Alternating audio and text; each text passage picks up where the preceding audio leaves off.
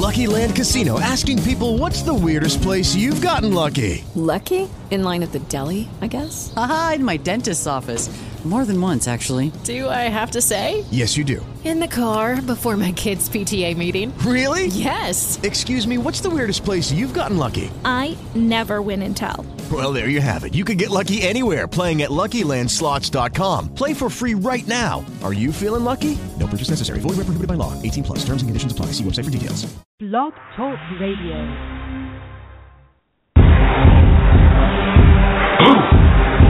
Yeah, yeah. You already know what time it is. It is. That official time. Where we take this worldwide.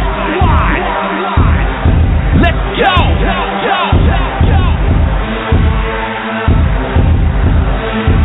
Listen, listen. So now it's time to turn it up. Surf the radio waves as we begin to burn it up. All up in your area like landscape. Definitely bringing you the power slam and pancakes. It's a mandate that you tune in. It's time to move out so we can move in and recognize that this is no illusion. I'm here to clear the air so that there is no confusion. It all started off in the book of Genesis when Jacob was wrestling with who he thought was his nemesis. And when the man saw he couldn't overpower him, he touched his hip, but he really could have devoured him. And from that point, then we hear a name change, rearrange the game, so now we gotta change lanes. Uh, so I'm here to let you know it's time to listen to the Pancake and Power Slam show. Let's go! Turn it up, turn it up. It's the Pancake and Power Slam. Turn it up, turn it up. It's the Pancake and Power Slam. Turn it up, turn it up. It's the Pancake and Power Slam show. Uh. Turn it up, turn it up. It's the Pancake and Power Slam. Turn it up, turn it up. It's the Pancake and Power Slam. Turn it up, turn it up. It's the Pancake and Power Slam show. Uh. Turn it up.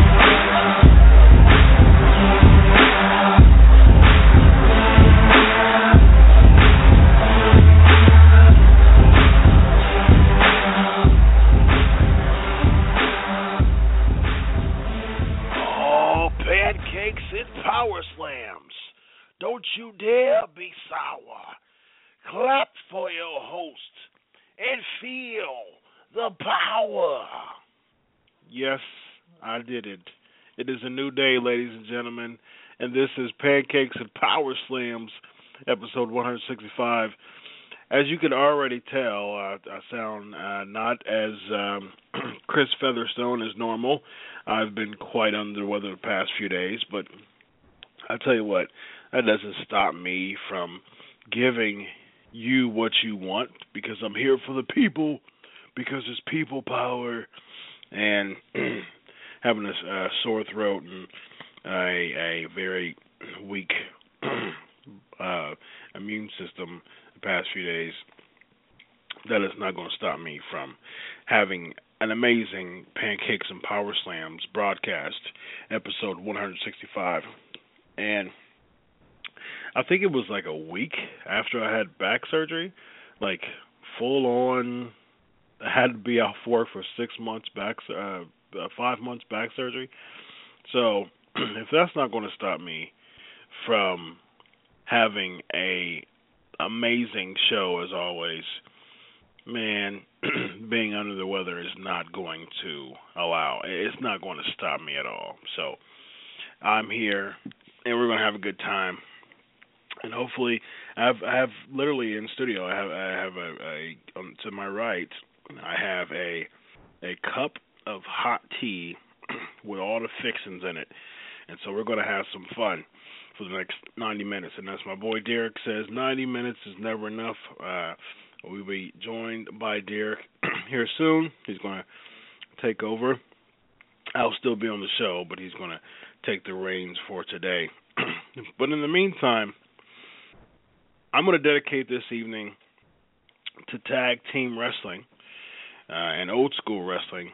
But I was thinking about just the show this week. We were supposed to have um, the uh, Curtis uh, the Cat Hughes, but uh, I'm not feeling well, and so uh, we have to reschedule that for a another day. But I tell you what, uh, when we when I figure that out and this weekend and just figure out that having having an interview is just not the best thing to do today at all. uh, speaking of that, I do have an announcement about a, a upcoming interview uh, in beginning of June. It's going to be really, really, really interesting. But um, and we'll we'll announce that.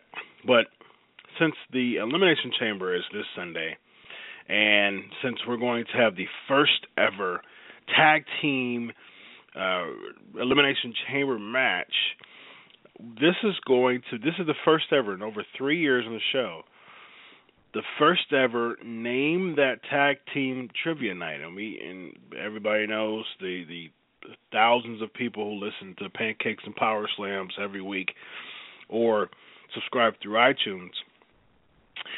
They know that Chris Featherstone and trivia goes together like steak and potatoes. Just I love trivia, and I really love pro wrestling trivia, and I got to thinking. I was like, you know what? First ever elimination chamber tag team match. How about this? The first ever name that tag team trivia night. So throughout the whole show, I'm going to either tell you the the the duo. So I'm either going to tell you the two people, or I'm going to tell you the tag team name. So if I tell you the tag team name, you're going to let me know the people who are in it. If I tell you the two people, you're going to let me know the tag team name. So uh, that sounds like fun. I um, I, I hope that um, I, I hope that we're have, having some fun here. uh, so yeah, I'm really really excited about about this. So um, let's start off with this. The first um, the, the, the first uh, um, name is going to be this. The first the first name. So you got to give me the team. The name is the Miracle Violence Connection. Not even not even an icebreaker this time. This I'm going to hit you hard from the very first the very first trivia question is the Miracle Violence Connection. Actually one of my favorite tag teams in the 90s. Um, I'm not going to give too much away, but I think I think that the pairing of these two people was absolutely an amazing idea, and I really wish that they had an opportunity to be with each other a lot longer. But uh, one of the two people in the Miracle Violence Connection uh, is definitely one of my all-time favorite wrestlers. I would put him in the top ten for sure. Um, so yeah, Miracle Violence Connection. That's the that's the first the first one. Oh man, this is why I love the We Are Wrestling live chat room. I love I love communicating with wrestling extremists, with wrestling purists, with wrestling uh, uh, extraordinaires, gurus, uh, connoisseurs, whatever you want to call them. I absolutely love it because with with within seconds, we already got two correct answers: Steve Williams and Terry Gordy. Another one said Dr. Death and Bam Bam. there you go. There's that that compliments each other because that's their that's their uh, nicknames. so yeah, good stuff. I remember the uh, the battle of the Bam Bams between Terry Gordy and Bam Bam Bigelow at ECW. That was a fantastic match. a lot of uh, hype with it, and uh, yeah, just just stuff like that is just amazing. But yeah, I've always, I mean, Doctor Death Steve Williams. There's, the, uh, I think I said this on the show about a week or two ago. There's something about Doctor Death Steve Williams to me when I was a kid that I just wanted to emulate. Just the the Oklahoma Shuffle, the Oklahoma Stampede, and just he was just a big sick guy that really just he exuded a main event superstar to me. I understand the varsity club and just put himself in, in different factions and his Oklahoma affiliation, but you know, teaming up with Bam Bam Gordy in the '90s and having their very successful Japan run uh, was just absolutely amazing to me. And just uh, uh, he didn't really do his his individual tenures in WCW and WWE just really didn't do him justice because there's so much about Dr. Death Steve Williams that – could have been much better. This could have been pushed so much higher. I think he was a top guy, and thankfully Bill, Bill Watts saw that because he was a top guy in the Universal Wrestling Federation. Actually, ended up being one of the. Um, he was actually one of the um, last uh, champions in UWF, and so yeah, I, I definitely think he was a top guy for for absolutely. I mean, without without question. So, yeah, big Doctor Death fan. Next trivia question, and again, please excuse, I'm not feeling well at all. So if the if this is this is definitely not the Chris Featherstone that our pancakes and power slams listeners are, are used to hearing, but I will not let me feeling not me not feeling well stop me from having a fantastic show. I appreciate your patience. I appreciate just all your love and support, and we're going to talk. We're going to have some fun. But I tell you what, I was watching. Uh, I've been watching a lot of CWA lately, and I remember Lance Russell. I remember him. I remember Lance Russell in his Memphis days. And I remember Lance Russell uh, briefly in WCW. But I tell you what, I've been watching hours of the Continental Wrestling Association tape. Uh, I've actually been watching on YouTube just some old school programs uh, from the CWA, and man, I don't remember watching CWA uh, in detail.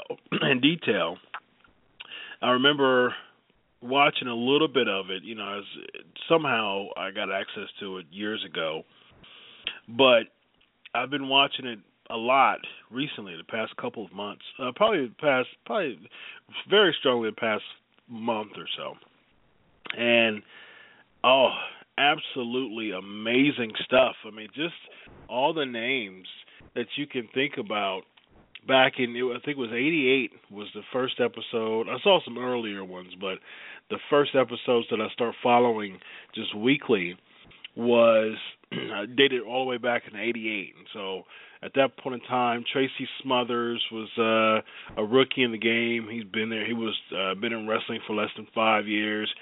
Jeff Jarrett was a rookie in the game. Uh Scott Steiner, he was a tag team champion for a little bit.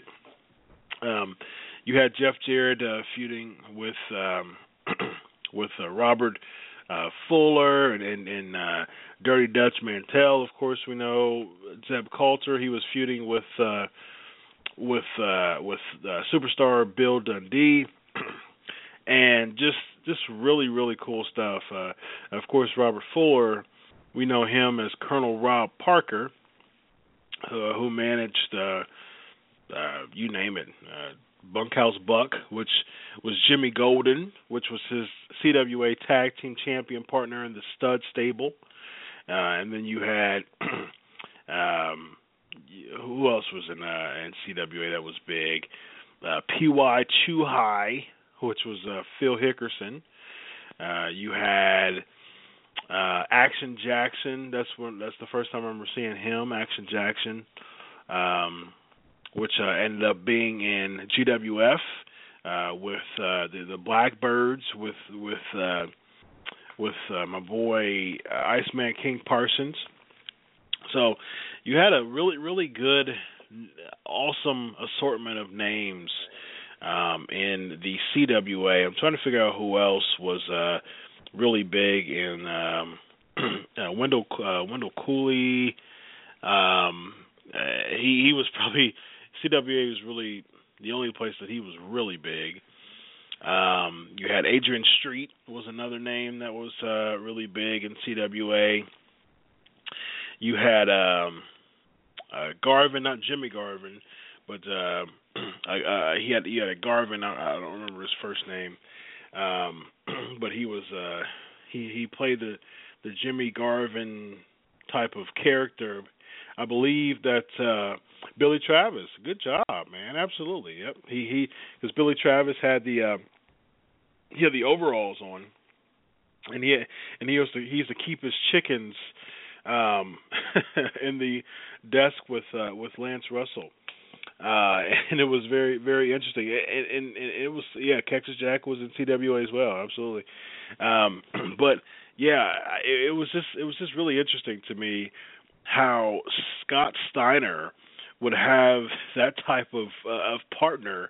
I mean, you know, you had I mean Scott Steiner wasn't as nearly as buff as he was in the late '90s, but he was still a, you know he was still a fit guy, very fit guy, and you know Billy Travis was uh not so much. He was uh he, looked like a, a lost member of of uh the Hillbilly Jim and Uncle Elmer Club and uh he was uh, really the Bruise Brothers. Yep, absolutely. Um but yeah, Billy Travis was uh not the it was a very odd pairing with him and Steiner. I remember they beat uh uh Golden and uh they beat Jimmy Golden and uh Robert Fuller, the stud stable. And they only had it for like a week, and uh, the stud stable got it back like the the next week. Uh, we it was like a week or two. Um, but yeah, very very interesting stuff. Uh, I really uh, enjoyed, uh, and I'm really really enjoying um, just my time watching CWA. It was really cool. And then Lance Russell, I think he was, I think he was like, um, uh, he he was in his 60s, if I'm not mis- not mistaken. Uh, at that time, he was in his 60s. and Billy Travis, um, I'm thinking of something. I'm thinking of another person. I know Billy Travis was more. Uh, he reminded me of. he was in shape for a little bit, and then he kind of got out of shape a little bit. Um, but yeah, I'm trying to figure out.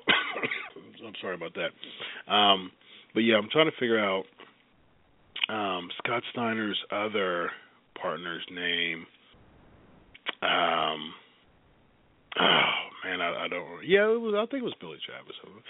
I think I think Billy Travis is the person I'm thinking of. Um, and was not very. uh He he wasn't he wasn't very because I know he started teaming with Jarrett in like the 80s and uh, like 87 or so, um, and then he started uh, teaming with um, Mark Starr, I believe, too, for for a while. Um, but I'm thinking of, I'm thinking, uh, I think it was Billy Travis. I'm not quite sure, but it was some person that Steiner was teaming up with in CWA. That's um, uh, Grundy. That's who it was. It was Grundy. Yeah, Jed Grundy. That's who I, that's who I was thinking about. Jed Grundy um, was the very he is, he looked like the a lost member of the uh, the Godwins, and Grundy would uh, would bring his chickens over to the uh the, the podium with with with Lance Russell. And yeah it was very very interesting tandem there. Now Billy Travis and Scott Steiner they were they were champs twice. And they you know they look they look decent. I mean they look like a decent tag team but but Grundy and Steiner that just didn't make any sense at all. It was really very interesting. So uh, primetime Brian Lee. Well, he was Brian Lee at the time, but uh, he was a lot. Uh, he he wasn't as uh, as big as he became uh, as far as stature wise. And I remember, I think I watched this a day or two ago. I remember um, when when uh, Dundee, not Dundee, but uh, Mantell. When Mantell brought out a guy called the the uh, master of pain, I believe that's what his name was the the master of pain, and yeah, and and we all know him to be the Undertaker, and yeah, it was very interesting to see him wrestle because I remember seeing him wrestle as the Punisher, and him wrestle him wrestling Austin in the '80s but when he came out, uh, when when when uh, uh, Dutch Mantell brought him out as the uh, the master of pain, it was a a very very interesting. he wasn't as he didn't look as big. He was still you know had an intimidating stature, but he definitely wasn't the Undertaker big like we like we you know saw over the years. But it was very interesting seeing him. He was a lot. He was uh, still nimble. He was still agile. Um, he had a bunch of big legs and, and leg drops, and it was really interesting. So, yeah, I, I you know, I would I would suggest to anyone just uh, if you have some spare time, you know, spend some time, you know, uh, just kind of exploring the CWA and uh, having some fun with that. We'll talk more about the CWA and the flavor of the week uh, topic uh, down the line, but yeah.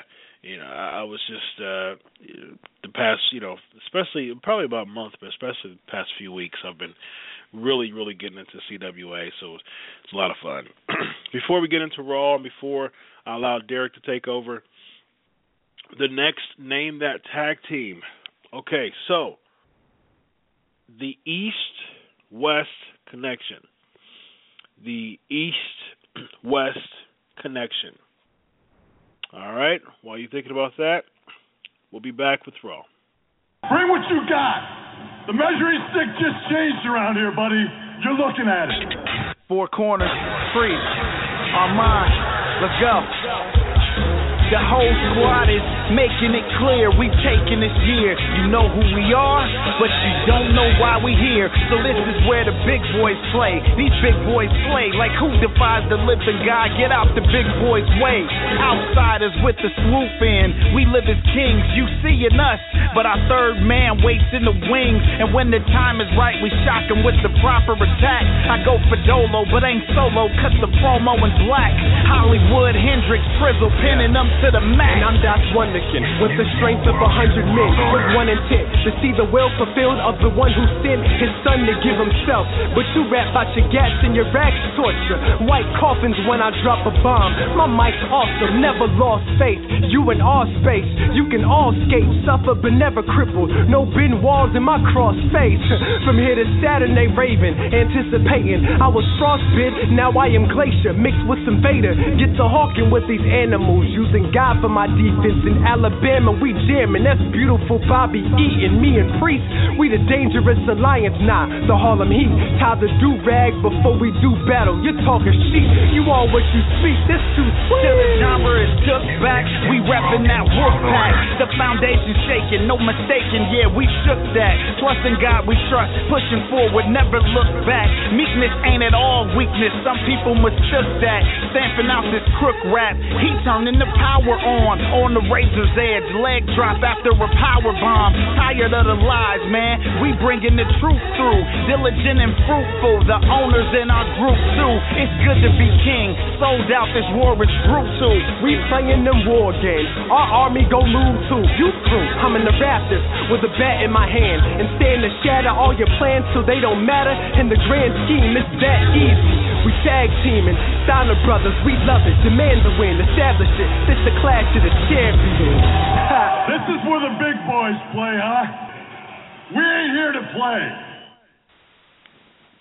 I know I'm not here to play. I know uh, Chris Featherstone's not here to play. But we're here to enjoy, have more trivia. We're going to have an awesome time. I'm going to take over for a bit. I'm Derek, of course, the uh, Pancakes and Power Slams co-host, and we're just going to keep on rolling. Of course, we're going to talk about Monday Night Raw tonight. And Raw started off with a nice memorial. It was Memorial Day to uh, remember the veterans. So that was a great uh, ten bell salute. Very nice, and respectful. Uh, what you expect from WWE nowadays, and uh, that's the way it should be. Every sports, which they all do, give their respects, pay their dues to the uh, veterans and uh, current active people in the army and uh, any of the armed forces. You love them. Thank you so much for your service. After that, we have the authority come down. I would the authority starts out Monday Night Raw. That's such a genius idea that we haven't seen before. And uh they're coming in you have this thing going back and forth with uh Rollins, everyone's chanting you sold out. The same old thing every week. They talk about uh Dean Ambrose and seeing what's going on with Ambrose right now. And of course his music hits, he comes down. And uh, what I want to hit on right now is Ambrose being in the picture for the main title, I'm okay with that. It's good to still kind of help mold his character. And it was just a couple months ago, like he was uh, in the uh, Intercontinental Championship, and uh, but now he's just pushed into the world title. And let's remind everybody that Roman Reigns hasn't won the title yet. So uh, Dean Ambrose isn't too far out of his league as far as I'm concerned. And with that being said, of course, Rollins has it. He got it in a devious kind of way, but I, it's kind of unexpected how they kind of brought the three back together. I didn't uh, really see that coming a few months ago, but it's a surprise. They work well with each other, so I think it's really going to be an excellent uh, time for the three of them to mix it up.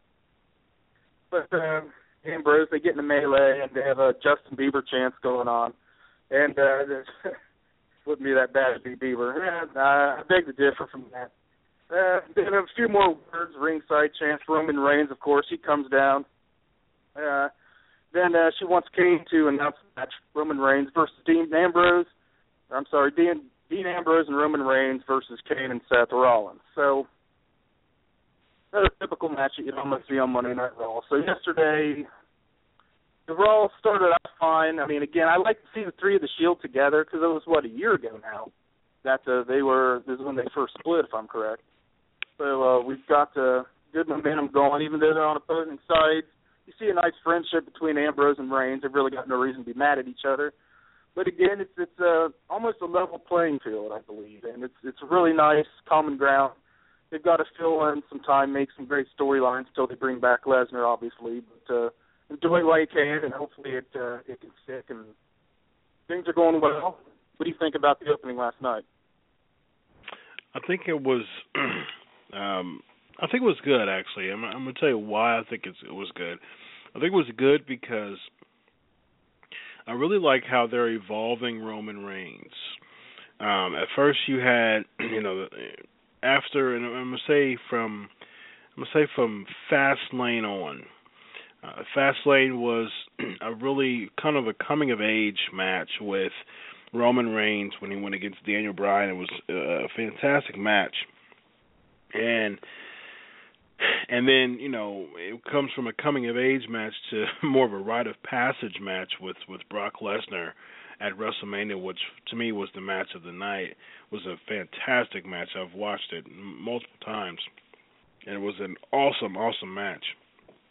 And just the the, the smart crowds are booing Roman Reigns a lot less, as we even saw yesterday even with uh, a smarky you know, Long Island crowd um, booing Roman Reigns less. And I and I'm gonna tell you why I like what they're doing.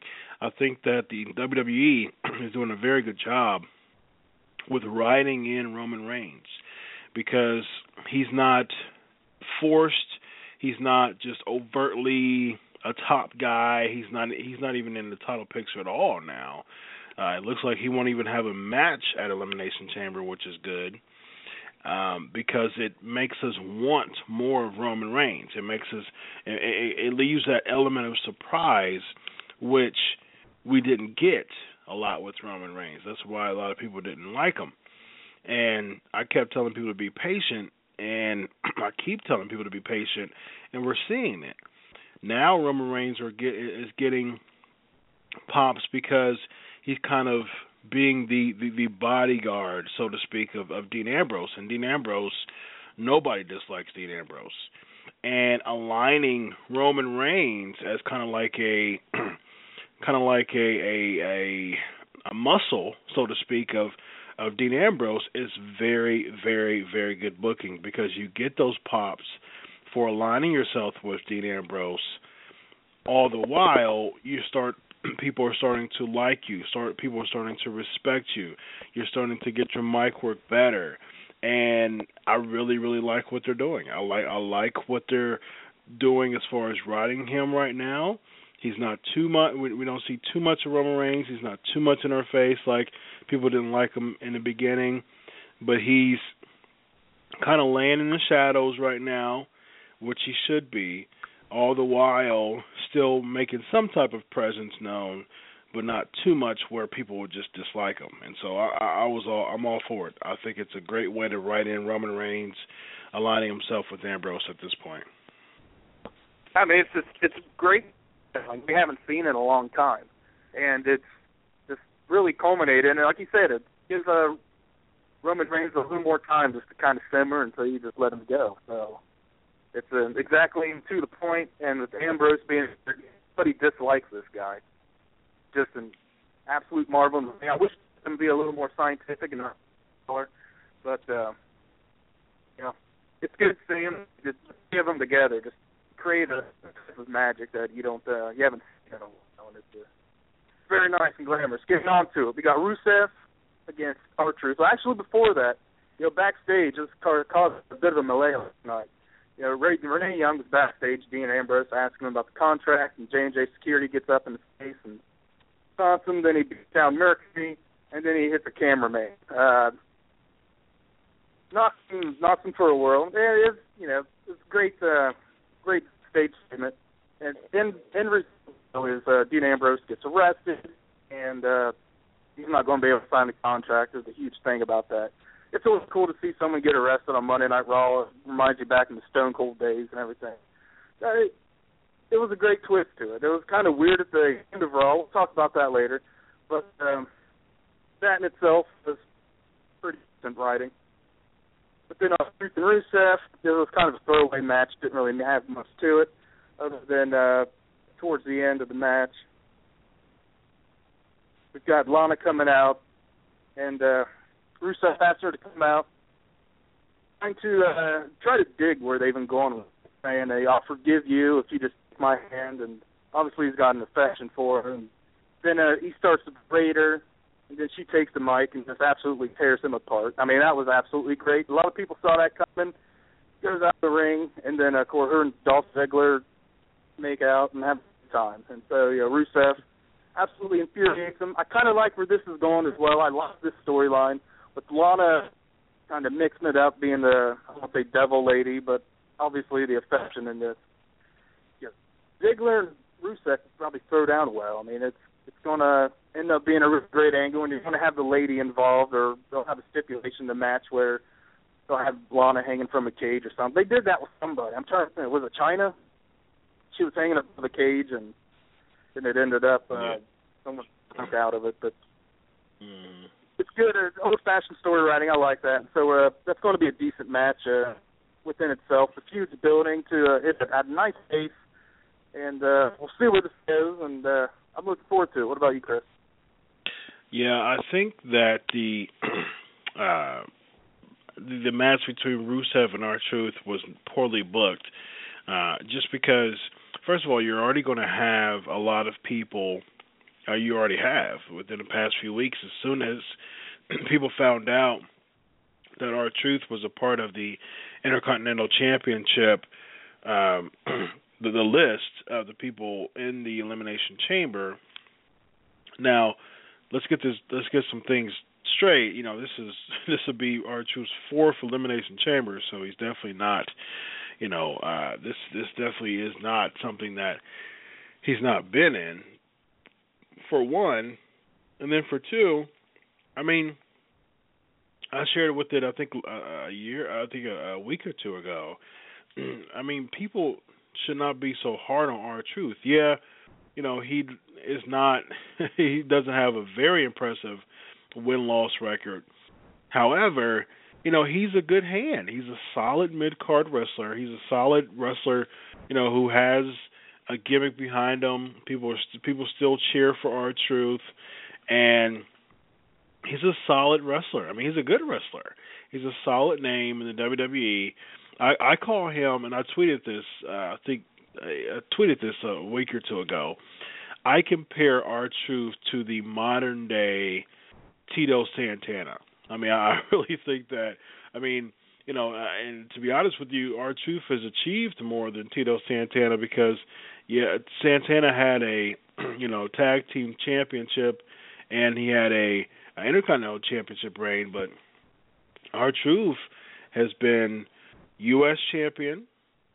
He's been WWE Tag Team Champion, and he's also been NWA World Heavyweight Champion. So he's actually have he's actually achieved more than uh, you know than uh, Tito Santana. And to be honest with you, if you think of people like Ryback, if you think of people you know in the match like Bad News or King Barrett, those you know they've never been. Uh, Rusev is another person. They've never been world champ and our truth can claim he can you know be he can lay claim as, as being the as a former NWA World Heavyweight Champion and the first ever black NWA World Heavyweight Champion. So he's a solid mid card man. Like I said, he's a modern day Tito Santana to me.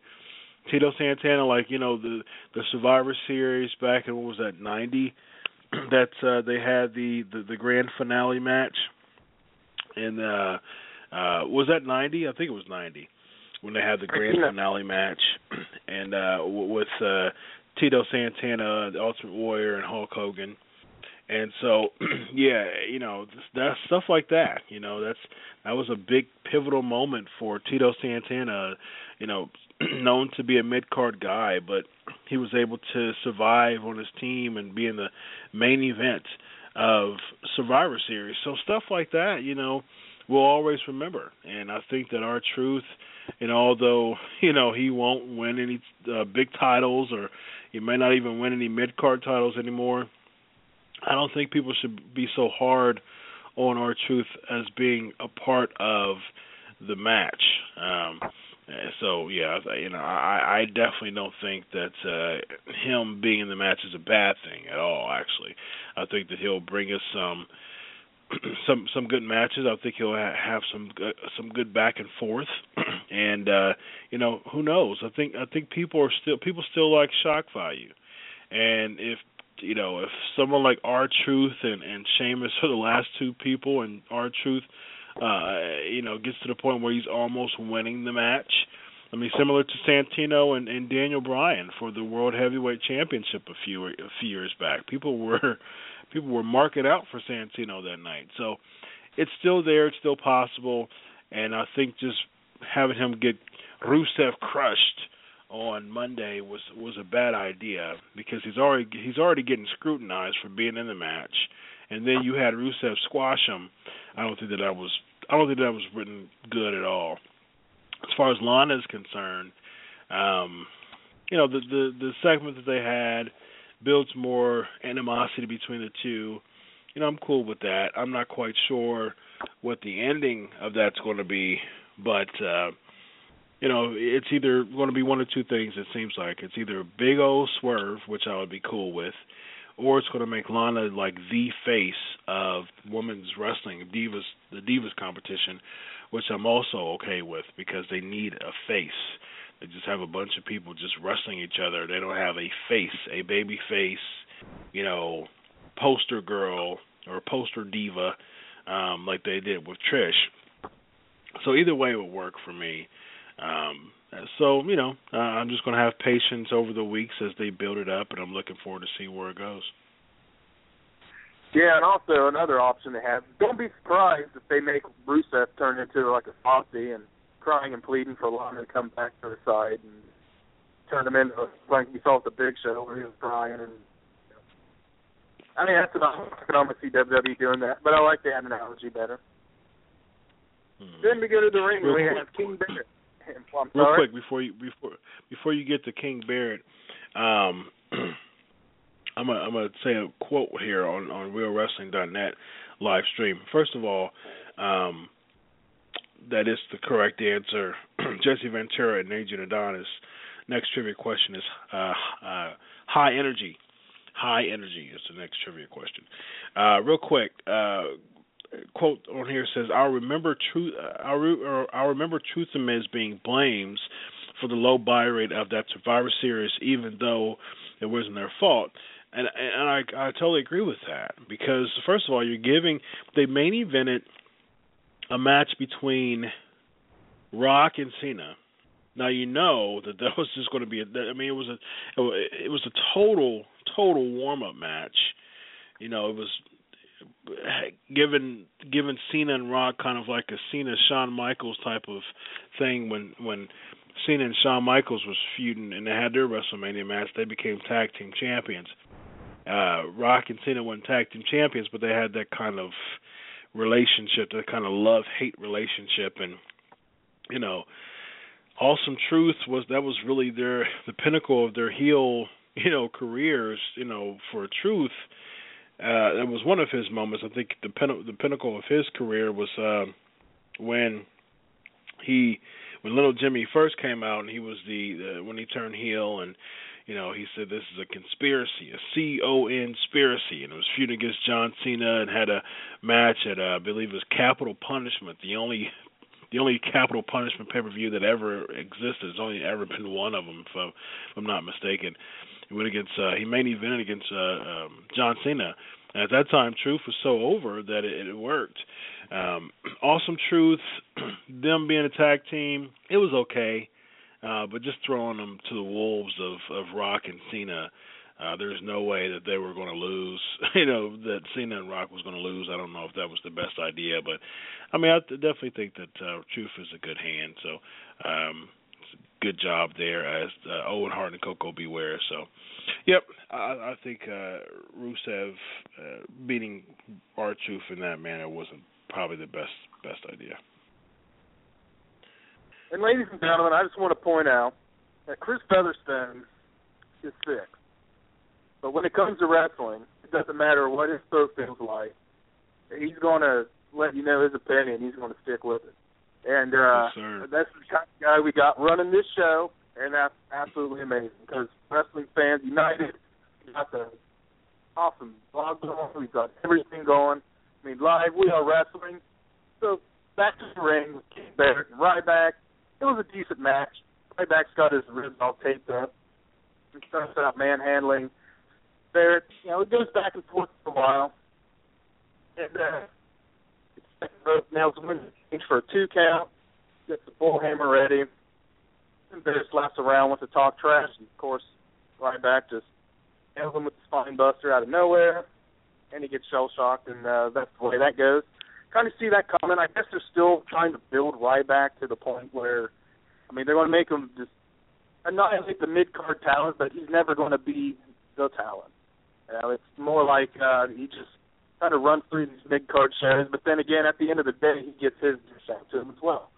But it's still kind of confusing what they're doing with Ryback, what they want to accomplish with him. Yeah, it's like, and I like King I hope he keeps that King rule as well. You know, one of the best kings that I can remember, other than Jerry King Lawler, was was King Booker. And I, I love the way yes. he just kind of Booker. you know, open and close his eye, blinked his eyes real quick, and just kind of had this very nonchalant way about it. I mean, that was I just forgot all about that until recently. that was yeah, and so what got in for Ryback the next few weeks. Uh, I nothing, nothing much. I, you know, they they've they've struck out pretty much with Ryback. You know, I, I'm still holding on because I think that he can be. I mean, the guy hasn't even won a mid card championship. I mean, that's the crazy part about Ryback. He's been in so many opportunities to be a top guy. I mean, his feud with Punk, his feud with Cena you know he he's had the opportunities. He's main event pay per views for titles, and he's lost every time. You know what I mean? Or or he didn't become champ at all. Uh, and so, you know, it's to the point right now where, you know, if I had my choice, if I had my pick, Ryback would be walking out there the Intercontinental Champion because I really think that Ryback you know, is the guy. He should be uh he should be one of the top mid card guys right now in the WWE, but WWE just continues to drop the ball and people you know, the Feed Me More is a catchy. The Feed Me More is a brand. People are still buying into the Feed Me More chance. They like it. The brand still is working, it's thriving. But for some reason they're not allowing you know the they're they're kind of putting a glass ceiling on Ryback. Now I understand his athleticism isn't you know uh, the best in the world, but you know that that that's not necessarily a prerequisite to be a, a top guy, and we've seen that over the years. Um, and I think that Ryback, if like I said, he'd be my pick to leave champ. If they are going to put it on Sheamus, I'd be okay with the Ryback Sheamus feud going into SummerSlam and and Ryback end up getting the the Intercontinental Championship from Sheamus at SummerSlam. I'd be okay with that. So, but I think Ryback should be uh, I think they should just lift and break the ceiling from him, and I mean they should give him a shot, man. Give him a, a mid card title. Yeah, it's it's still puzzling why they don't. The guy's been around what, three years, two years, three years now, and it just Yeah, keeps falling short. And they keep just building him and building him. And he should be one of the next guys on deck. I mean, he can be a believable tough guy. I mean, I'm, behind the Ryback push, but he gets so far and they just they pull him back in faces. But you know, he's got injuries and stuff as well. But you know, that's another thing. And then we have another lackluster Stardust versus Neville match. You know, of course, we knew he was going to win this one. You got Bo Dallas coming out doing ringside, and eh, just another Neville climbs hits his red arrow for the win. Neville's exciting. Again, just coming out against Stardust. We all it was a no-brainer what was going to happen. Who was going to win? Bo Dallas. I'm not really. Nobody's intimidated by Bo Dallas, so it didn't really add a whole lot to the match. Uh, coming up next, you had Ziggler and Sheamus. Yeah, it was a great match. It was a really awesome all around. I liked it. You get the, the stomps and everyone starts booing. You've got a lot of heat behind Sheamus still. Uh, not that anything, again, he's almost like a Sheamus where they go so far and they take him back. For me, Dolph Ziggler's still white hot. He's still, you know, should be on top of the the mid card scene and be an awesome, awesome opponent to to a Ryback and and obviously we see Sheamus. This thing, Dolph Ziggler can almost wrestle anybody. I mean, he could wrestle a, a barrel and it make it look believable. He's just one of those guys who just has absolutely talent, just exploding out of him. So he still seems to get the short end of the stick, but I mean, he's still relevant in this whole thing going on with Rusev. I mean, that could just be another great thing to get himself into and get on with. So anything he's a part of is really going to draw a good crowd. Sheamus is uh, good of carrying people, staying up with them, and you know, getting them the push that they need as well. So Sheamus came out the winner, but uh, there's other things.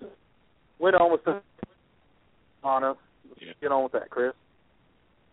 Yeah, you know Ziggler's Ziggler's always going to be a top, you know, mid card talent, and um I don't see much money. I don't see much uh, world title money in in Ziggler, but I definitely think uh, he's a, a fantastic, you know, um, upper mid card hand that that uh, should be there for a while, and that uh, is, is going to be really. Um, uh, this, that, that's good, but I, I don't know if he's plateaued though. That's the thing. I, I don't, I, I don't know. The, the the verdict is still out on that. Um, as far as if Ziggler's plateaued and what's next for Ziggler, as far as really making him kind of break that mid card ceiling. Um, I've said before, I don't, I don't see main event money and Ziggler. Um, when they had the World Heavyweight Championship, I think that that was a good thing, a good place to put Ziggler. However, just because I don't see main event money in Ziggler um, doesn't mean that I think that he can um, be WWE World Heavyweight Champion. I think what will help Dolph Ziggler is if it was more like a David and Goliath type thing. If he was, if you know someone huge, you know I can't see really Ziggler and Lesnar, um, but someone huge, you know, um, and just a powerhouse, uh, big guy, winning the WWE World Heavyweight Championship like a, you know, it's hard for me to say this, but like a Big Show.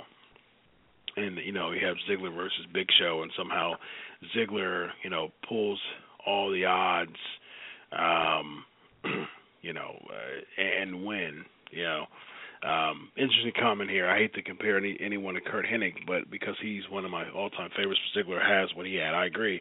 You know, the thing is about Hennig, he was never a main event guy. You know, he he was one of the.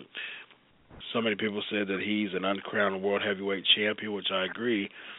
But he still he he owned the mid card, and he owned uh, that could be a blessing and a curse for someone like a Curt Hennig and someone like a Dolph Ziggler. They're so good.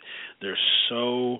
I mean, their, their wrestling abilities are so good that you know uh, sometimes their character kind of gets shrouded in how good they are athletically. You know, and I always say this. I said, you know, I always I say this all the time, and I stand by it. Characters over wrestling. I I will say that to the death of me. Characters over wrestlers.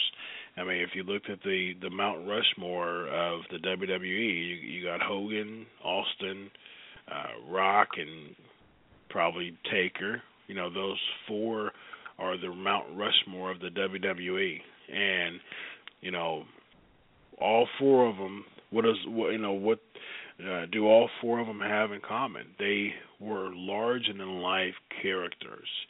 That the whole industry, the whole company was built around the characters of them, not watching wrestling clinics of you know Hulk Hogan and Andre or Hogan and Bundy or you know Hogan and Earthquake. You know we, we really didn't care about the wrestling. We were so in tune with the characters. Um, you know, Steve Austin was a technical wrestler when he first started stunning Steve Austin, but he had you know the leg surgeries and you know the neck, and you know he became more of a character. His wrestling, uh, his wrestling, the in ring wrestling skills tanked. I mean, it, they it took a huge dip because of injuries, but we weren't even we didn't we didn't buy into Steve Austin the wrestler. You know, that's the reason why stunning Steve Austin was a mid card guy. He was an awesome wrestler, but his character wasn't big enough. Uh, Stone Cold Steve Austin, his character was big enough, and that's the reason why people bought into him.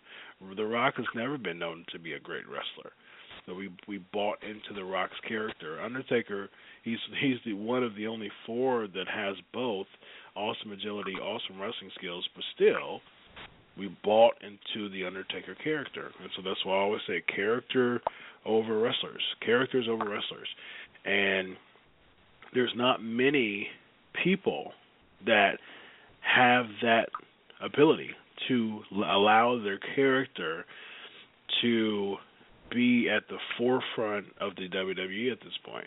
That's the reason why, you know, I people may throw tomatoes at me about this or stones at me about this, but that's why I don't see money in, in Rollins, and I and I say that, and I keep saying that. You know, I am not as critical as I was of him being champion, but Rollins isn't a big draw, and we're seeing that um, because he's a fantastic wrestler. I keep telling people that I followed Tyler Black when he was in the Indies. I was a big Tyler Black fan in, in Ring of Honor, but he doesn't have a character that supersedes that chart that that bust that that breaks that wall that makes him a part of the elite. And so, um, you know, that's the reason why people um, are as involved and are as geared and tuned into weekly episodes as they were because there's not any large in life characters. I think Cena kind of broke that. I think Cena made the marks the most important because he didn't have really a large in life character. But the marks became so important because you got the Let's Go Cena Cena sucks as he explained in his interview uh, in his promo at the beginning of the show but Cena wasn't a large in life character, and he kind of broke the he kind of turned the corner of the large and life characters, which I think was a detriment to pro wrestling. But you know, that's why I like Roman Reigns. I think Roman Reigns has an opportunity to be that character. You, but you got so much of the smart voice that's kind of going against that right now.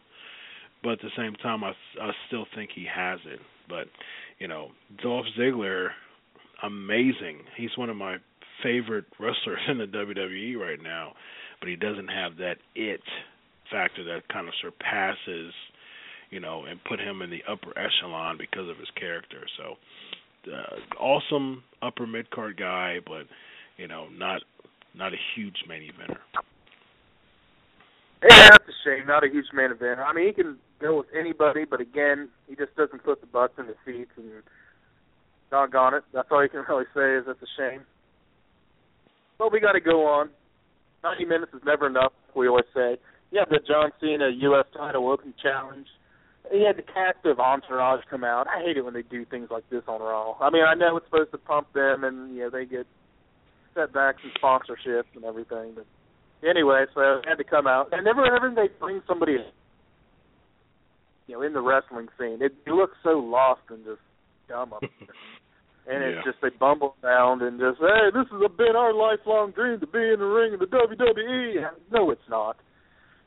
Shut up, do your thing. Yeah, well, I mean, it's I can't stand it. Anyway, if the movie's any good, who cares? I uh want to touch down that uh we saw Zack Ryder come out and uh didn't expect to see him pop out, but he did. And again, we knew he was going to win this match, but uh, he put up a great fight. It was a good show. Afterwards, we had Cena, you know, give him a high five and a low five and a high ten, and give him a hug and everything, raise his hand, and which is nice. It's good sportsmanship. But uh, again, it, it kind of comes in with the smarmy John Cena, trying to make him the great American hero and everyone's best friend, and we know that's really not the case. And it's kind of about that way. But after that, of course, you got Kevin Owens coming out, really uh tears it up, shocks Cena by surprise, and uh hopefully I've been hearing rumors, Chris, that they're going to be at the Elimination Chamber and maybe have some kind of talk between the two. Which would be absolutely great.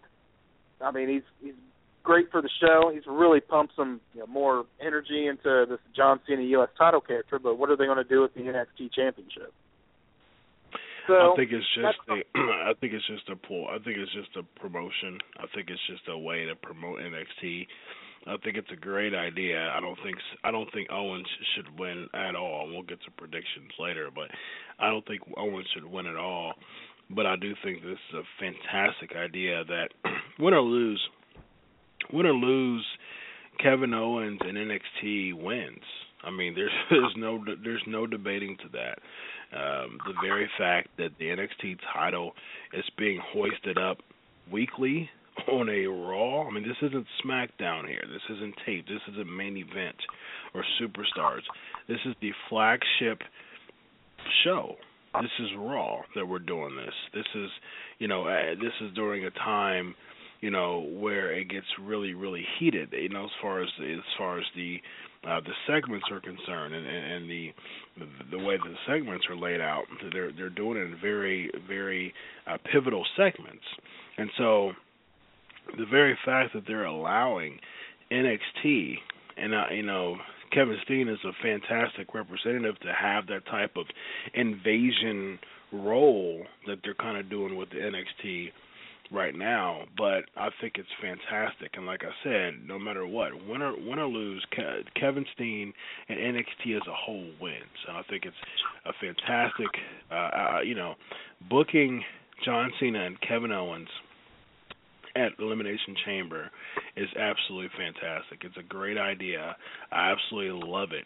And I'm I'm I'm an NXT mark. I've made it very clear. I've I've been to NXT live before. It's fantastic. Um, actually went to one of the tapings uh, that actually showed on the WWE Network. I love NXT. I've been, you know, the the past, you know, couple years I've been talking about on the show how much NXT is a fantastic brand and I think that it I think that NXT should get to a point where I think I remember uh I think it was Triple H that said on the Austin podcast that Vince McMahon loves competition.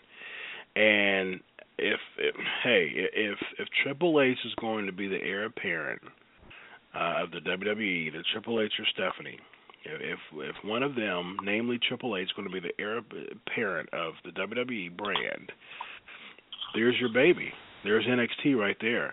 There's your you know yeah there there's your, your your competition. There's your internal competition right there. NXT you know evolving and emerging to be such an amazing brand of what it is now. You know actually taking their talents away from Full Sail University and and you know drawing out 10,000 uh 10,000 person crowds. And I think it's a fantastic idea to do that. So it doesn't matter if it doesn't matter if Kevin Steen loses or Kevin Owens loses in two minutes. It doesn't matter. NXT wins, and so I think the very fact that they allowed Steen to have the upper hand two weeks in a row. I mean, of course, it's you know I guess I'm giving away this prediction already. Kevin Owens loses, but it doesn't matter. It doesn't matter if he loses in in, a, in 90 seconds. NXT NXT still wins. It wins, and that's great. That's again, that's it'll be their own competition. I mean, obviously TNA's out of the picture now. It always has been, as far as I'm concerned. So. But yeah, that's a great, great analogy. We want to get to uh, the Snuka versus Paige. You got twins come out, Terry. Naomi comes out with uh, Tamina, and uh, makes her way out. Tamina gets a good start on her.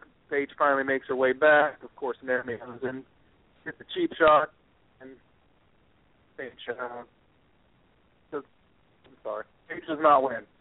She loses. So on that note, the Divas division is still boring, and there's really not a whole lot they're going to do. Um, I just hope so much they're going to bring Lana in. Lana's going to come in, and I hope so much that uh, she becomes a stronghold and a powerhouse because she's obviously shown that with her mic skills and her promo and her in-ring performance of just making a, a presence of herself. And I, I believe her and Paige could probably really tear the house down. And it's it's something that the Bellas aren't going to do because obviously I've read recently where Brie's not, no longer going to be active in the in the meantime. She's going to be Daniel Bryan, obviously for reasons. But uh, just, I don't think uh, one Bella can do anything on their own. It, it's absolutely the Divas division's in utter chaos.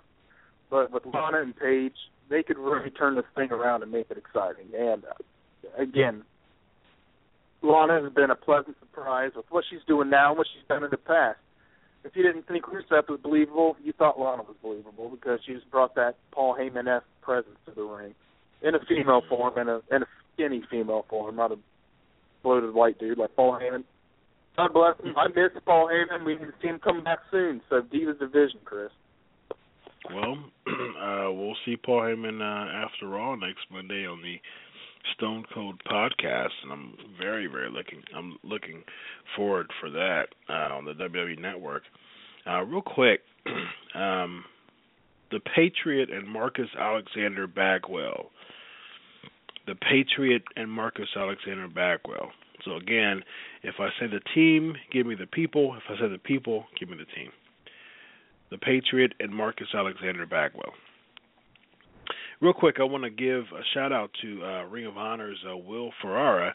Um, man, I remember watching Ron. I tweeted it during the time. I was like, wait a minute. When I when they showed the cameraman, it was just a side of him. I was like, it looks like Will Ferrara. And um, uh, and then when they did the you know a better shot, when they went back, you know backstage and uh Ferrara, you know Ferrara kind of uh denied it and uh, to, when they forced Ambrose to get arrested, I was like, that is it's Will Ferrara, uh, and so kudos to that man. I'm gonna um, see if I can get him on the show soon. It's it's it's crazy because I actually met uh, Will uh, at a, at a ROH show, and he man he he's uh he's loyal man. He was uh putting he was putting down the uh the ring and uh yeah, he, he had his he was he he was paying his dues, and I can respect him for that.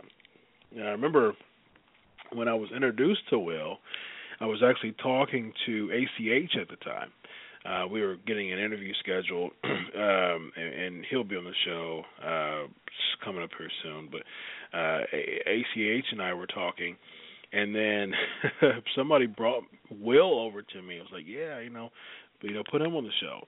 And I kind of passed on Will because, you know, when I think about, I love interviewing everybody.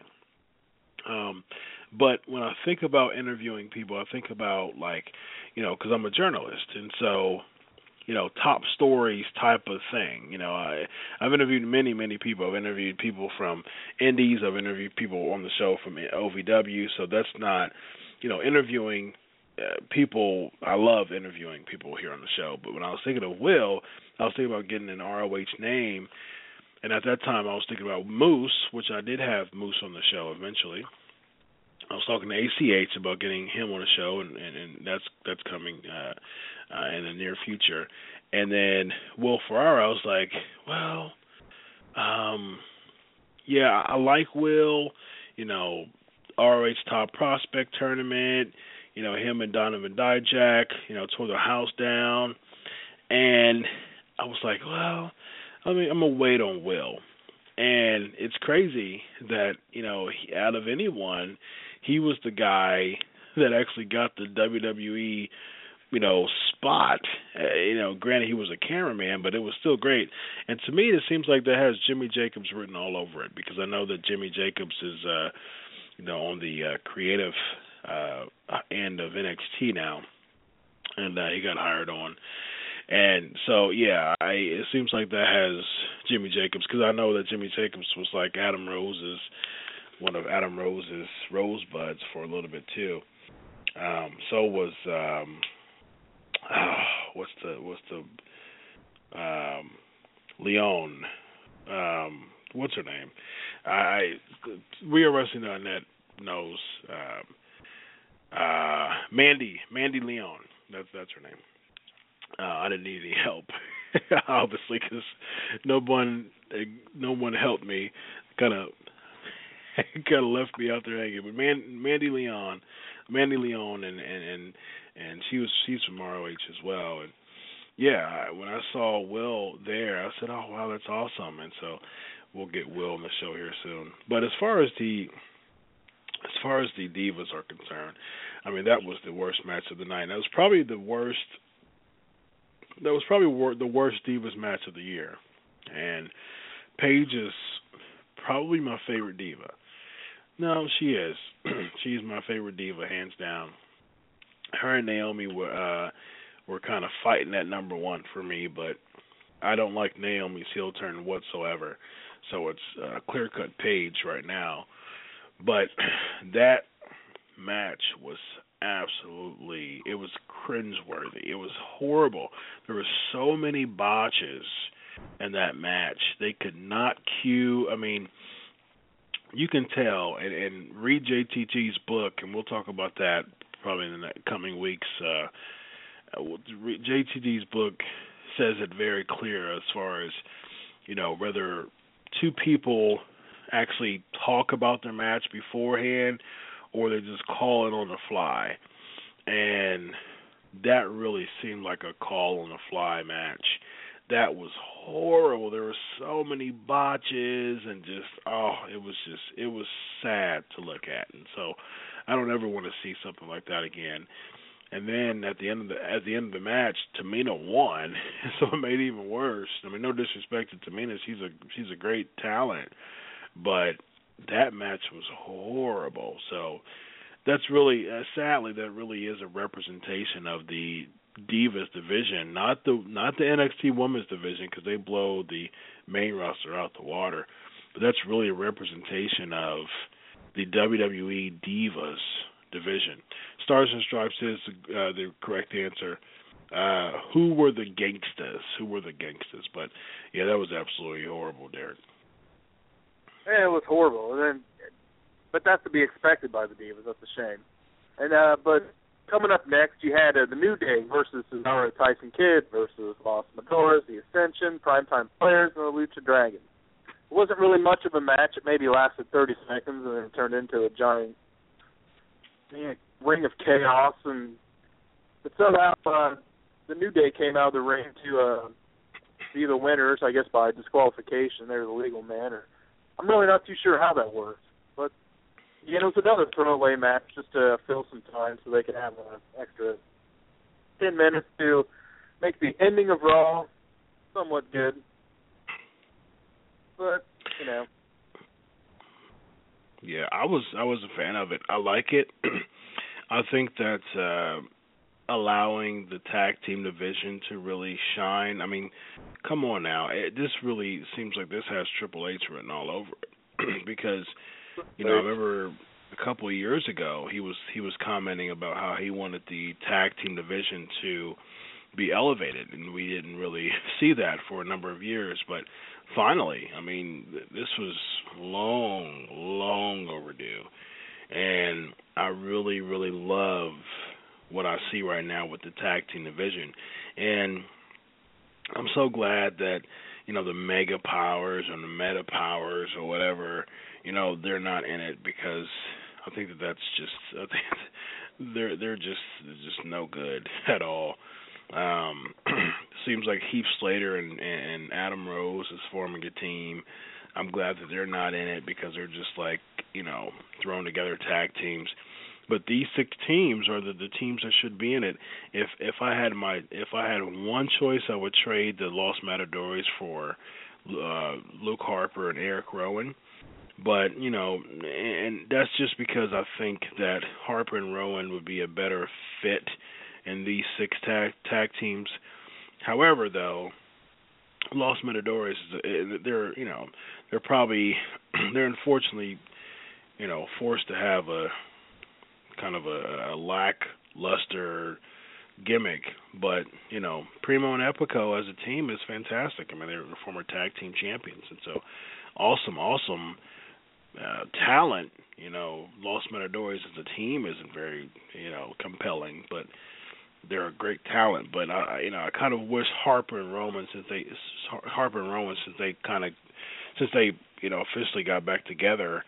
I kind of wish that they were inserted in this somehow. I think that would have been a good move. Yeah, that would have been a good move. And yeah, I mean, I see how it's going to lead into the elimination chamber, and sure what that's all about. But it just seemed like a filler, and wasn't too thrilled with it. But then we get to the ending, which was kind of weird. I just okay, so uh, they come out. The authority comes out. Dean Ambrose is unable to sign a contract. Obviously, we knew that was going to lead up to it. And uh, just when they're going to announce it, that everything's off. Of course, Roman Reigns comes down. I mean, just tackles everybody. Whereas the ring goes nuts. And then we see Dean Ambrose back up a paddy wagon to the. he must have paid his bail, or somebody did maybe the fans got together and you know how much of this bail we'll pay it. So he comes out, backs it up, and he walks out wearing a hat. He looks like a reminiscent of the Big Boss Man. I, it's kind of a corny ending, kind of like I remember when Mankind and I think it was Chainsaw Charlie came running down when they went to the hospital. and They still had their IVs connected to them, and of course he had uh, the beer truck and Zamboni and Kurt Angle with the milk tray. I mean, it's reminiscent. It was great. It was funny but it added a bit to it. And so obviously, Dean Ambrose got the last laugh. Raw goes off the end with that. Yeah, I, it was corny, but again, I marked out and thought it was exciting. It was fun for the, the entertainment aspect of it, and just kind of build the character of Dean Ambrose. I'm all for it. I don't mind it at all. What do you think? I liked it. I think it was good. Um, real quick, uh, Mustafa New Jack, yes, the gangsters. Uh, the next question is the Edgeheads. The Edgeheads. but yeah, I think uh, I liked it. You know, it was a. I keep saying characters over wrestlers. I, I think wrestling, wrestling is. I love wrestling, and people know that I've been watching wrestling all my life. I love watching wrestling, but I think wrestling matches are good mid card, upper mid card matches that will steal the show. But at the end of the day, the the, the characters. Good job, Hawkins and Ryder. The characters is what it's all about. People have to create a character to make us want to buy into you for from a long term perspective. And I think that Dean Ambrose is kind of. I think I think he showed that on Monday. I think you know the the the pulling back in the arena with the police truck. You know that was reminiscent of of Steve Austin you know pulling in with the Zamboni with the milk and, and, and you know Kurt Angle. And I think that uh stuff like that is what people are going to buy into. And I and I, I appreciated it. I liked it. I think it was a good idea uh kind of having that lunatic fringe because every time I think of Dean Ambrose, I think of I think of Jake Roberts and Brian Pillman, and what was the common thread between those two? Fantastic talent, some of the best psychology in the business, could cut a promo to save someone else's life, but they were never world champions. In a way that they they were kind of uh, they they were kind of hindered by their character in in a way, and uh, I see that with Ambrose. But I you know kind of adding more layers in his in his gimmick like we saw on Raw was I I I became more invested and I and I that's what I want, you know, for for Dean Ambrose. And I've said this before, I, you know, I saw I Ambrose flatlined to me for for quite some time, almost immediately after the Shield broke up, he feuded with uh, Rollins, and their matches were good, but it didn't really do much for him. And then he feuded with with Wyatt, that didn't do anything for him. Um, you know, he kind of he he was the one that started, you know, confiscating the Intercontinental Championship, you know, just to, you know, be the one who uh, didn't win it. So Ambrose hasn't really the year that the Shield's been broken up I think that Ambrose had the worst spot of the three. Uh, and I definitely, I definitely appreciate that that Ambrose is starting to evolve. I think now more than ever, um, we're starting to see more layers in Dean Ambrose's character, which I like. I still don't see main event world champion in that, but I do see a gradual move to really having the character that people are buying into. I think he has the potential to do that. And of course, his athleticism and his in-ring work backs it up. So I'm, you know, uh, we'll, we'll get to predictions here in a minute, but uh, it, it just seems like we're going to see a bunch of throwaway matches until SummerSlam, which, you know, originally it's Brock versus Rollins, but now you know there's rumors of the match that I wanted to happen, which is Triple H versus Rollins. Um, I. I, see, the only, the only thing is I don't want it to happen for the title, though. That's that's one thing I don't want to see. But, um, you know, but if if things go as normal as originally planned, you know, we're going to see Brock Lesnar versus Seth Rollins at SummerSlam. So, um, from now for the next three months, for the next you know almost three months, we're going to have to see throwaway matches. So, and it's unfortunate uh, because you know we don't want to see throwaway matches because we know that Rollins somehow is going to be champ. It becomes the predictability level kind of diminishes the anticipation of the match, but you know it, it's it's still a good way to kind of suspend us from reality a little bit. And I think Dean Ambrose being in this match, being this kind of throwaway main event, I think that Dean Ambrose for Elimination Chamber was a good pick for uh, to go against Seth Rollins because you know this ma- this pay per view isn't going to you know the Intercontinental Championship is the kind of the the the, the focal point of this of the excuse me of the Elimination Chamber pay per view.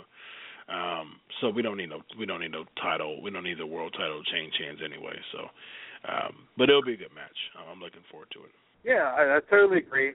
You know, it's going to be an awesome match. You can't wait to, to sink our into it. And elimination spur is something that you know it's our flavor of the week, obviously, ladies and gentlemen.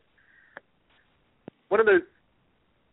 It's like a modern day, you know, cage match almost. Except you got these pods. Now that's kind of silly, but you know they do what they do but it's been like one of the really brutal things. I mean, I think Shawn Michaels was one of the very first one. I remember him being in that. I think Jericho, there's a few others I don't really about it who are in there. Really, really, um, I'm looking forward to this pay per view. I really am. Uh, just for the fact I want to see the main event. I like to see, uh, you know, the tag team championship and the elimination chamber. So yeah, you'll have a few um, gaudy matches to begin with, but the pay per view itself should be fine. It's kind of nice just doing it on the WWE network and kind of an exclusive thing. So hopefully people aren't buying this stuff on pay per view still. If you are, well, more power to you. I wish I had your money. Other than that, uh, good thing for the WWE network, and, and you know I'm fortunate enough to have the WWE network. Took me a while to get it. I got it, and it's good. Anybody who's a wrestling fan should have it. Why don't you? If it's because you don't have ten bucks a month, I understand honestly, it's you'll never leave your house. That's the thing. and that's that's part of the downfall of it. But anyway, I don't want to talk about it because I'm not getting paid to. Pancakes and Power Slams, ladies and gentlemen. Chris Featherstone is in the house with us, of course. We got the podcast going. We've got uh, live chat. We got trivia. Did anyone answer the right questions on the last? Uh, They who were the. Edgeheads, uh, Hawkins and Ryder for the Edgeheads. Uh, the next uh, trivia question is the Hellraisers. And uh, real quick, we are going to start the flavor of the week. It is now time for the flavor of the week. All right, Derek. 2009 Elimination Chamber. What you got? 2009 was uh, well, I guess Triple H won the whole thing. I'm Edge, Big Sh- in there, uh, Undertaker. Uh, Who else? I think I Kozlov can't was in that one too. Kozlov, yeah, Kozlov, Hmm. Vladimir. I love the name. I want to name my son Vladimir if I ever have one. Well, I guess it depends. But uh, it was it was a good. Again, he has 2009. the Triple H was still pr- somewhat relevant in the WWE as far as the in-ring performer goes. But see how it goes. I mean, what did you think about it? Was it? I think it was. uh Was it No Way Out where that took place, or? Yep, there was no way out. Um, 2009, they had a SmackDown and a Raw. That's when that split was still around. Um, but that was the year that uh, Edge um, took out. Uh, Edge lost uh, his. Uh, he was champ uh, uh, for a SmackDown. He was WWE champ, and he lost. That's when Triple H won and then uh he took out Kofi Kingston uh in the main event and uh won the World Heavyweight Championship. That's uh when John Cena had it. So yeah, that was that was actually a pretty memorable one because a lot of people were saying that Randy Orton should take out our truth, you know, like uh Edge did six years ago with Kofi Kingston. But uh yeah, I think that was a pretty memorable one. Uh just because of what Edge did. Um losing the WWE Championship and then winning the World Heavyweight Championship. 2010, it was actually the birth of the Elimination Chamber pay per view. uh, John Cena won the WWE Championship, and then Chris Jericho won the World Heavyweight Championship, um, defeating the Undertaker last when Shawn Michaels came out and super kicked, uh, or as Steve Corino would say, super kick. the Undertaker. Yes, and uh yeah, Jericho won. I remember that Y2J, Truth, John Cena, Rey Mysterio, and CM Punk was in there. And yeah, it was a twenty. It was yeah, it was the first elimination chamber like actual name pay per view. And uh, with Y2J winning, I always love that. You Undertaker, R-Truth, John Morrison. He's a talent that I somewhat missed a little bit. Uh, it was a great time. So the first actual elimination chamber pay per view wasn't too bad. It wasn't as good as the first one, but uh, kept going for a while. So I think twenty Yeah. we had Edge won that. Yep. Uh, 2011, Edge won it. Uh, Edge won it as well. He defended his uh, World Heavyweight Championship, um, and then uh, it was a number one contenders match uh, for the WWE Championship. Was the other chamber match? John Cena won that one uh, for the WWE Championship. So beat it. Uh, there was a, de- a decent. Um, a decent uh, selection. And speaking of R-Truth, like I said, our truth was in the first elimination chamber, you know, main event, uh, the one that Jericho won, and it was also in the 2011 elimination chamber for the WWE Championship number one contenders match. So, I mean, we gotta we gotta think about these things. Our truth was in the uh he was in the runnings to become WWE champion at WrestleMania. So um, yeah, absolutely.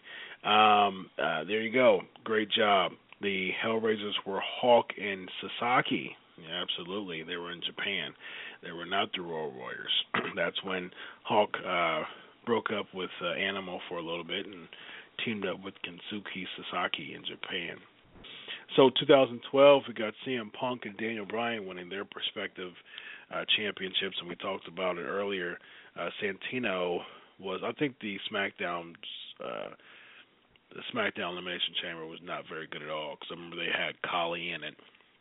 And again, uh, the Elimination Chamber 2012 for the WWE Championship. Guess who was in the match? R-Truth.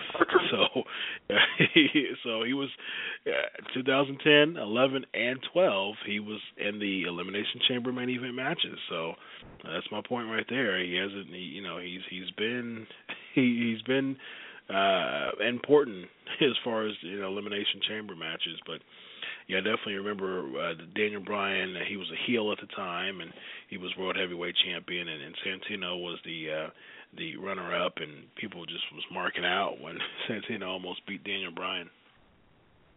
And even though talking about R-Truth, we ought to make a meme out of it. Say like, uh, who won the match last night? We did uh, the John Cena wrestle. I'm like, yeah, uh, forget who, probably R-Truth. You know, R-Truth is just the answer to anything wrestling that you don't know for sure, but probably a good Yeah. chance that you're right that he was there. So that's the 2012. Yeah, I mean the SmackDown. That SmackDown has always been the B product as opposed to Raw, and it just goes to show it always will be. You know, and it was that was a pretty bad elimination chamber. It wasn't that great. Yeah, it wasn't at all. So 2013 uh was horrible to me because uh, it was Swagger. That's when he won. It won against Del Rio um, at that WrestleMania. Just, just uh, Jericho, Daniel Bryan, Mark Henry, Kane, and Randy Orton. The, the the people in it were cool, but Swagger, out of anybody winning it, was just a bad idea to me. Yeah, Swagger. I mean, where's he been the last couple months? It's been a while since we've seen him. And in 2013, he won the Elimination Chamber, but again, nothing really came out of that. He defeated Chris Jericho, which has been kind of a trend lately, which stinks. and it did. My Mark Henry's in there. He was kind of a stinker along with Kane, but yeah, it was just another pay per view. I I don't remember. I can barely remember it, but somehow you do. So all right. Yep. 2014. 2014.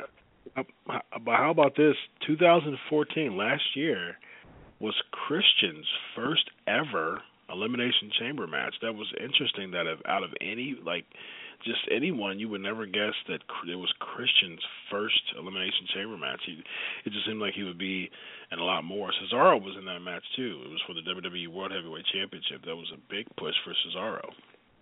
Randy Orton retained it, but it was a, it was a pretty pretty decent match. Yeah, it was okay. You know, Orton won, obviously. I mean, it's always good to see Christian. That he's no longer around. However, John Cena, Sheamus, Daniel Bryan, Cesaro. I mean, pretty much at that time they were all very on their. Cena was already established, obviously. Sheamus has always been the best mid carder, at least in his mind. But he's been a solid mid carder. Daniel Bryan was on fire as well. Cesaro, a touch of I think that's when he was with Paul Heyman, probably. Chris just being an old time favorite, so it was great. and I was very happy with it. Yep. Absolutely. And real quick, let's get to the predictions. All right, we have we have uh, Neville and Bo Dallas. Neville. Oh yeah, hands down. Uh, the right. Uh, triple threat match: Nikki Bella, Paige, Naomi. Who wins or uh, retains the Divas Championship? I want to take a long shot and say Paige. Hmm. For some reason, I think they're going to give it to Naomi. Um, uh, yeah, I, th- I think they're going to give it to Naomi. I'm a, I'm a, I'm a May yay. that that song was just horrible too. But um, yeah, I think they're gonna. It would there there would be no payoff because Naomi, you know, um, lost. You know, she didn't she she, she wasn't able to win the the championship at uh at, at uh, what Extreme Rules. So yeah, I I think that or, or Payback. I think it was yeah Payback. Um, so yeah, I think I think Naomi takes it. Uh, Cena and Owens. Oh, Cena, definitely. Yeah, yeah, absolutely. Cena, absolutely. Uh, who wins the Intercontinental Championship uh, chamber match? Uh, team, oh, wow. Um, I'm believing. I I think Bigman's going to win. I'm going Sheamus. Who wins the tag team one? Tag team, I'm going to say New Day's probably going to retain it. Absolutely, New Day for me as well. And then finally, Rollins and Ambrose for the title. Uh, Rollins. Absolutely. All right, and then Pancakes and Power Slams aftermath trivia question for the uh, We Are Wrestling uh, chat room. The original Midnight Express. As we go off the air, uh, go to wearewrestling.net or wawnation.com, revamped, um, and answer that, or tweet at Crave Wrestling. The original Midnight Express. Enjoy Elimination Chamber, and we will see you next week. Until then, have a good week. God bless. Daddy loves Ian and Elijah. Good night. Bye bye.